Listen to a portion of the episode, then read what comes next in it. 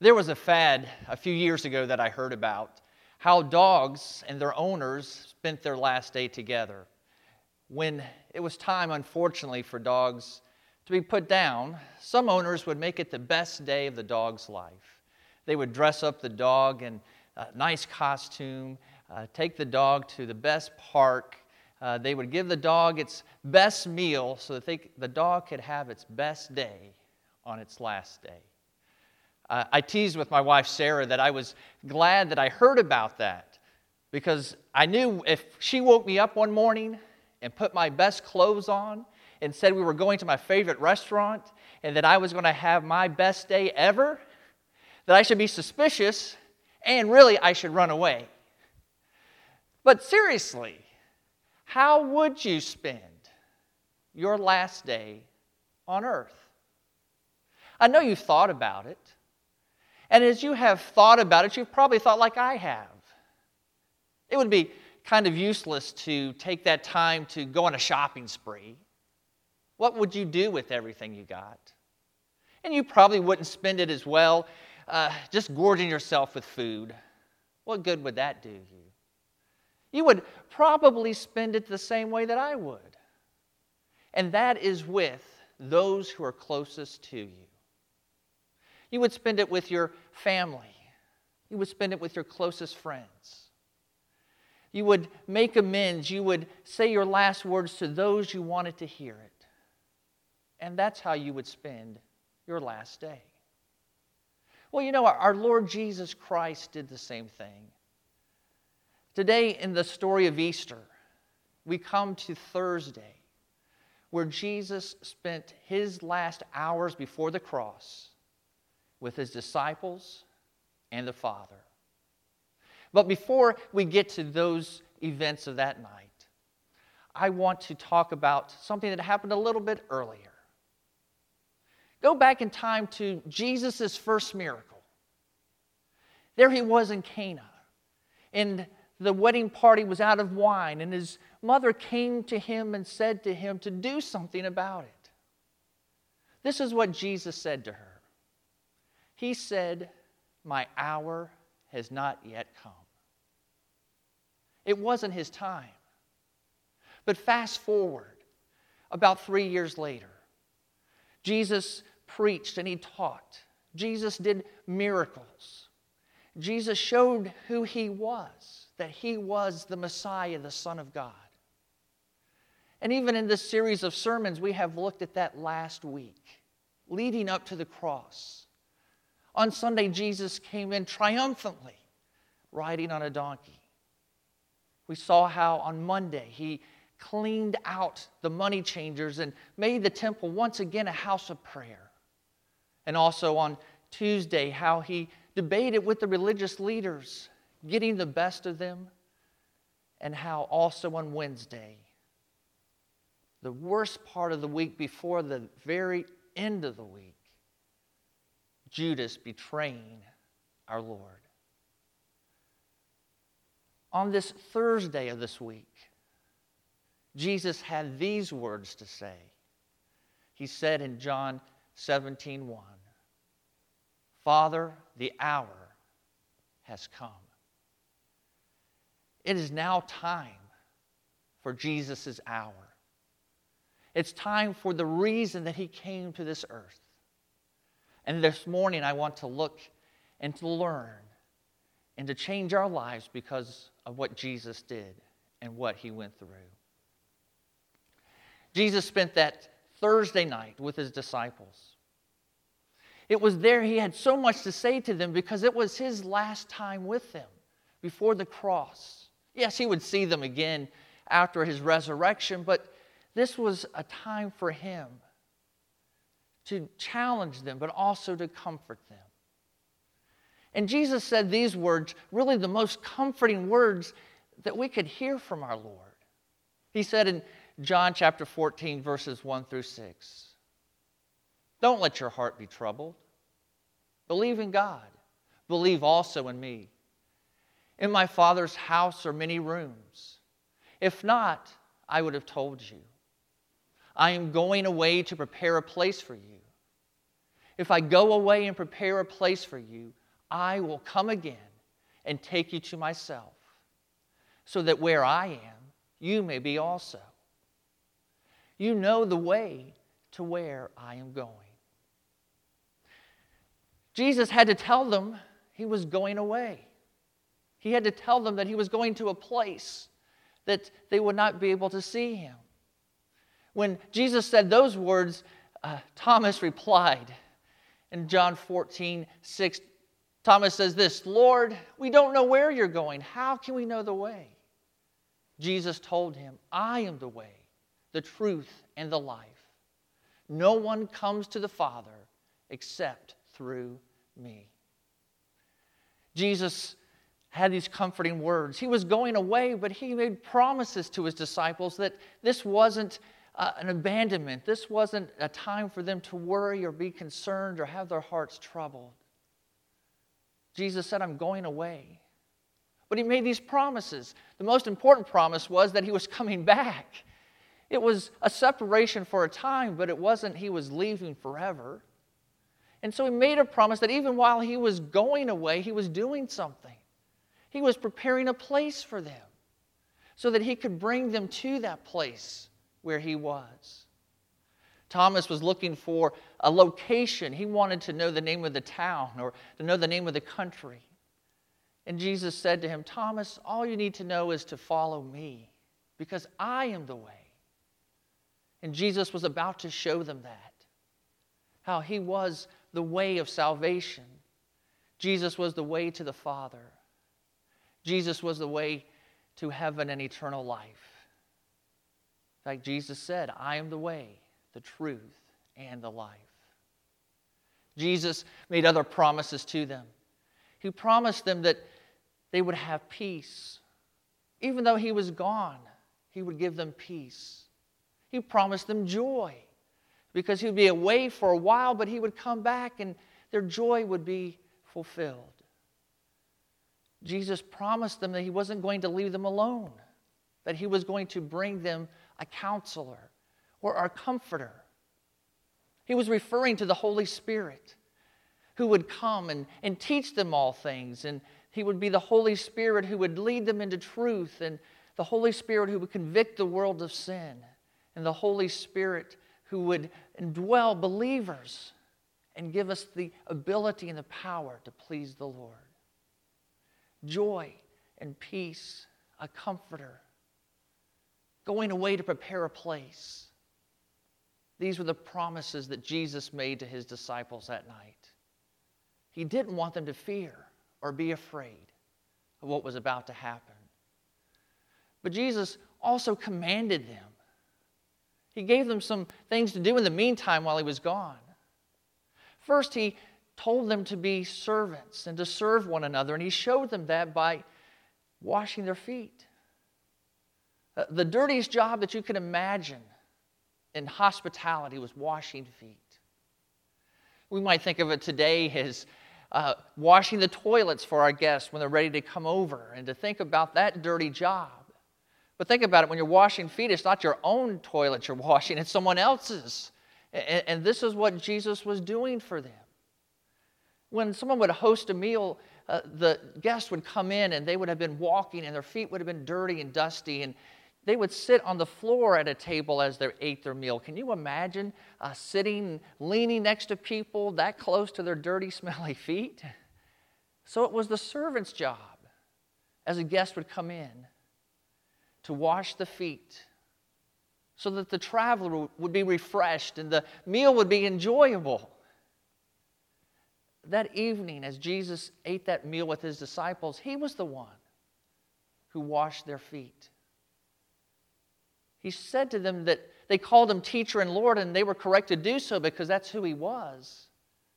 But he also wanted to show them his love and show them how to, they were to live their life a life of service, a life of doing the humble tasks, living a life where they put others' interests before their own. That's what a servant does. And Jesus showed that to them and commanded them to do the same. Jesus also gave them other commands. He told them to love one another as He had loved them. He told them to abide in Him so that they would produce much fruit. He told them to remember Him. Jesus that night had a meal with His disciples.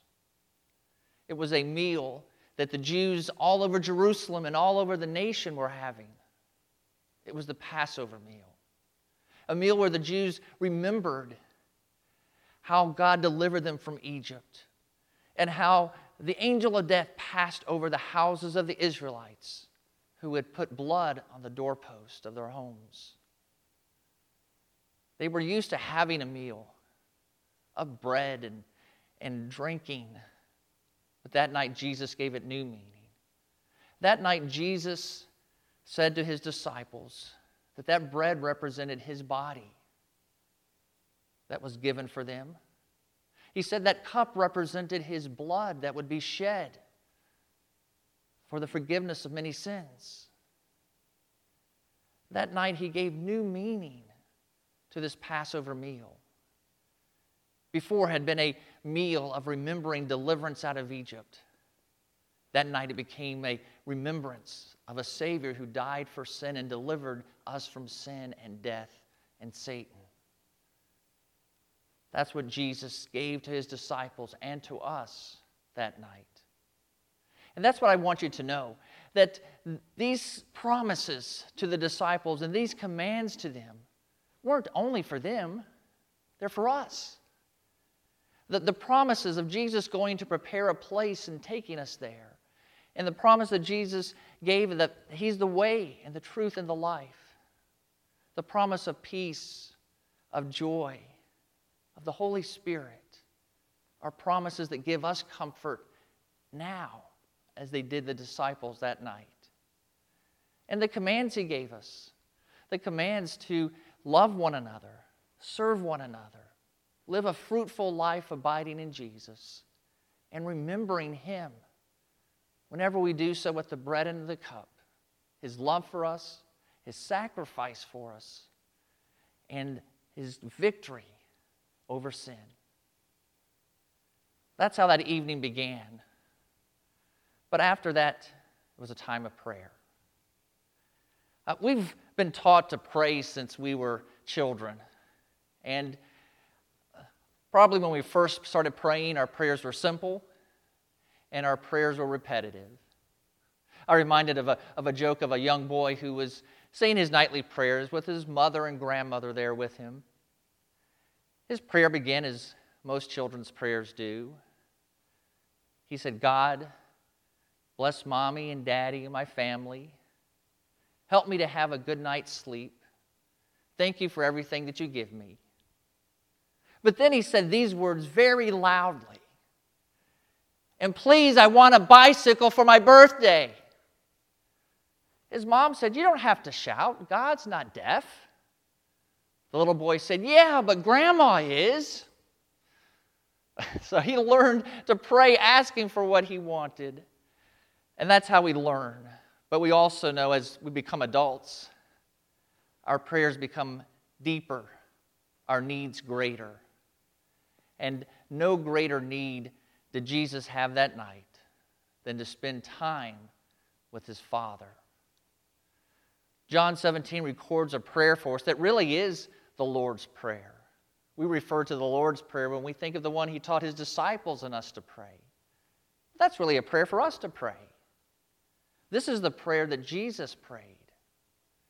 And it was a time, we don't know when he prayed it, maybe right before they left the upper room, maybe in a time between there and Gethsemane, or maybe in the garden. But Jesus prayed this as he talked to his Father. He prayed that he would be glorified as he would glorify the Father. But Jesus also prayed for the disciples. He knew that they were going to go into a world where they would be persecuted, in a world that would uh, hate them. And so he prayed that the Father would protect them. He prayed that the disciples would be one, they would be united so that they could stand together and they could go into this world of hostility. What I find so amazing as well is that Jesus prayed too for us. Think about that. The night that Jesus was getting ready to go to the cross, he prayed for you and for me. And his prayer was that we would be one, united together and united with the Father. And you know why? So that the whole world would know and believe in Jesus. And also, he prayed that we would be with the Lord forever. Think about that. The Lord praying for himself and the Father to be glorified, praying for the disciples to be protected and united, and for us to be united, showing the world who Jesus is and being with him forever. That's a prayer that's beautiful. But that wasn't the only praying that night. That night, Jesus was also in the Garden of Gethsemane, a place where his prayers turned more to anguish and a cry for the Lord to take this cup from him. In Matthew 26, Jesus says this, or Matthew writes this. Then Jesus came with them to a place called Gethsemane, and he told the disciples, Sit here while I go over there and pray. Taking along Peter and the two sons of Zebedee, he began to be sorrowful and troubled. He said to them, I am deeply grieved to the point of death. Remain here and stay awake with me. Jesus there, sorrowed, troubled, in anguish, knew what was about to happen his heart, his mind. He knew this is why he came to this earth. He knew this was his moment, this was his hour. But now, he needed help. He needed the Father. And that's why he cried out to him and prayed. He wanted others to pray with him. He brought Peter and James and John, asked them to pray. All they could do was sleep. Jesus cried in anguish to the Father in prayer. It says in Matthew 26, going a little farther, he fell face down and prayed. My Father, if it is possible, let this cup pass from me. Yet not as I will, but as you will. Jesus was in agony, and we don't know exactly why. I've wondered that, as many have. Was it the anguish of the physical abuse and the crucifixion that he was about to face? Was it being separated from his disciples he had just been with? Or, I believe more likely, that burden of carrying the sin of the world on the cross and in some way being separated from the Father as He bore our guilt and our shame and the weight of the sin of billions of humans through human history. That was a heavy, heavy weight to bear. And as he thought about it, even Jesus in that moment asked the Father if there's some way this could not happen. Let's let it pass. Let's try something different. I don't really want this, but Jesus knew that it was his only being to do the will of the Father. And what his will was, is what he was going to do. And that's what Jesus did. He prayed that, though, three times that this cup can pass.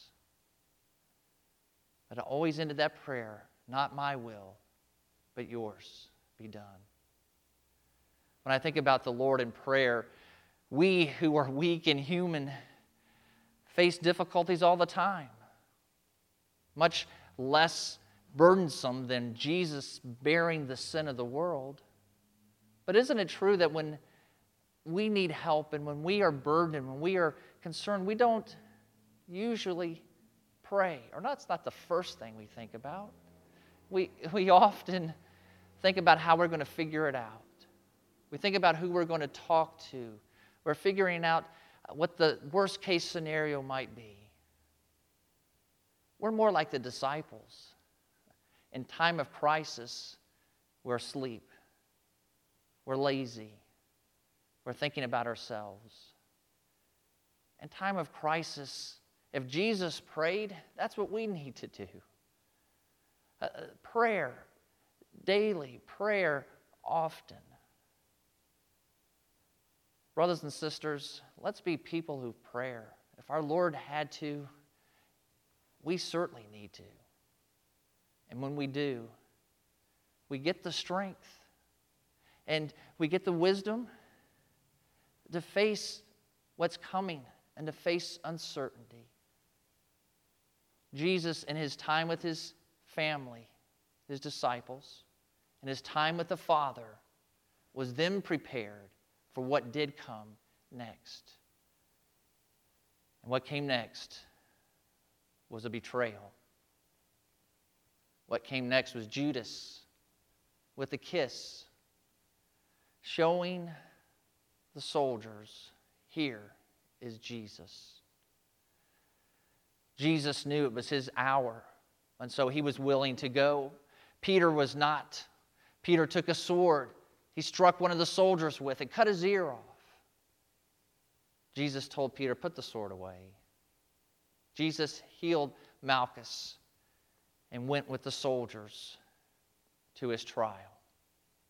That night, Jesus really had three trials. He was first taken to Annas, who had been the high priest and was the father in law of the current high priest, Caiaphas. It was there that Annas asked him about his teaching. And Jesus replied, I've been teaching in the open. I've been teaching so that so many people have heard me. Why do you need to ask me about what I've taught? Ask all of these people who have heard, they'll tell you what I have taught. It was then that Jesus got the first slap right on his face. One of the soldiers rebuking him for speaking to the former high priest in such a way. Annas then turned him over to Caiaphas. And when he went to Caiaphas, there he was asked about who he was. There, Caiaphas had some of the Sanhedrin, and they brought some witnesses, and they brought all these false witnesses, yet they couldn't get any of the false witnesses to agree or to bring a charge against our Lord. Finally, they did have two who said that Jesus had claimed that he could tear down the temple and rebuild it in three days. He had made a claim like that as he was referring to his body and referring to his death and his resurrection. The irony is that his trial, the words that were used to accuse him were the prophecy of what was about to happen. Finally, Caiaphas had had enough. He just told Jesus, Swear an oath and tell us the truth. Are you the Messiah? Jesus said, Yes, I am. And that was all that Caiaphas needed. Jesus had claimed to be God. Caiaphas and the other religious leaders had two choices. One was to bow and to follow and obey the King of Kings and the Lord of Lords. The other was to condemn him as a liar, as one speaking blasphemy. And that is what they did. The sentence for blasphemy was death. And so the Sanhedrin quickly gathered again for a third trial simply after daylight because they, by Jewish law, were not allowed to have trials at night. As soon as the sun came up, they officially came together, gave Jesus a sentence of death based on the charge of blasphemy. Thursday night had come to an end, and Jesus had been tried and convicted. And now it was time for the final part of his hour. I want us to think about this, brothers and sisters.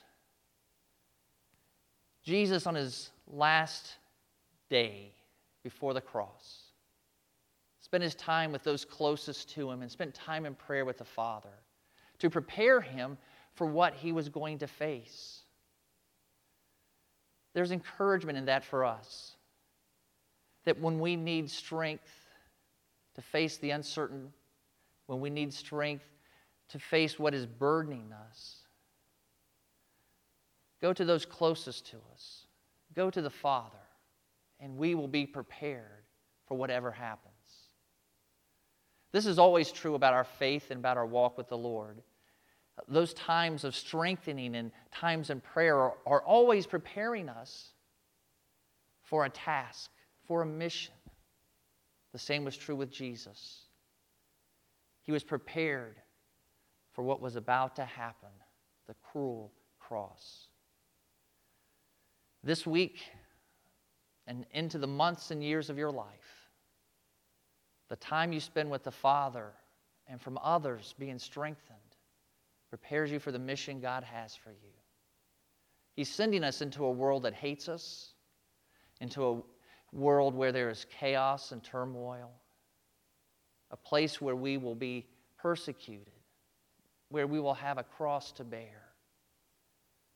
But again, don't allow that to concern you, worry you, or discourage you.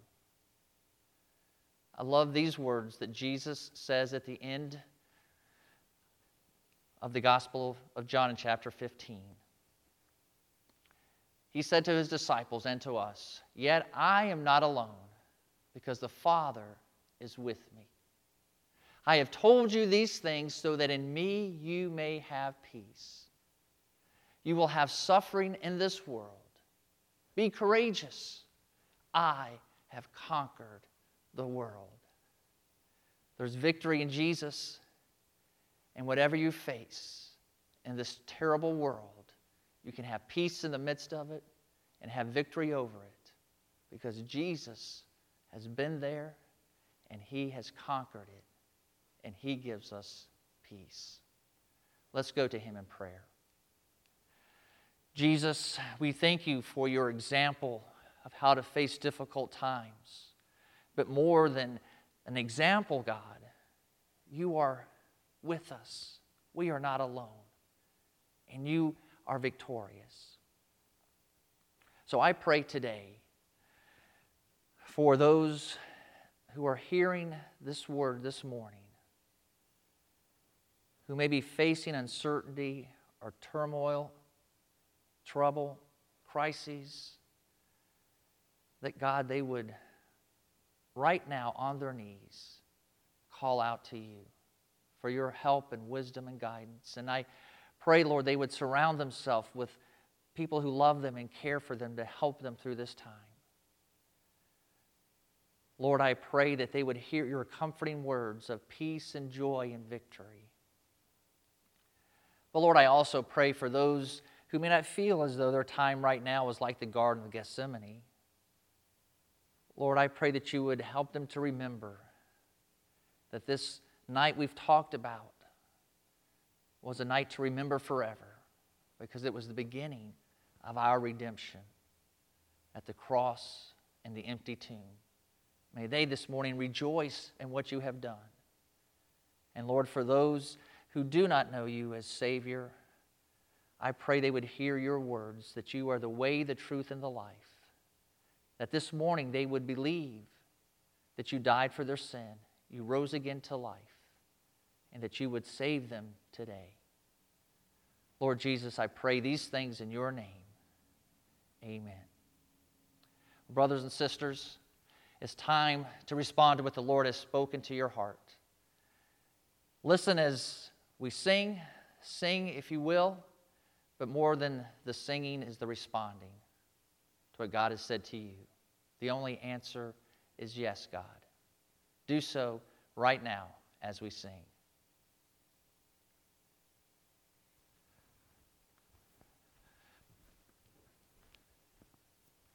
Okay? All right.